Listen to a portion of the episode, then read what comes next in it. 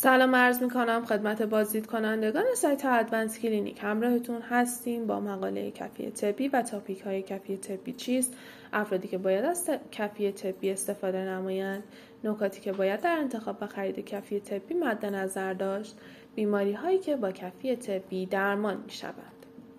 کفی طبی به بهبود عملکرد تاندون های پا، استخوان مچ پا، ساق پا، لگن، زانو، ستون فقرات و عضلات کمک می نماید. امروز استفاده از کفی طبی در حال افزایش است و باید توسط مهندسین ارتوپدی در قسمت ارتوپدی فنی زیر نظر پزشک در کارهای مخصوص ساخته شود. استفاده از کفی طبی معمولا با تجویز پزشک معالج انجام می شود.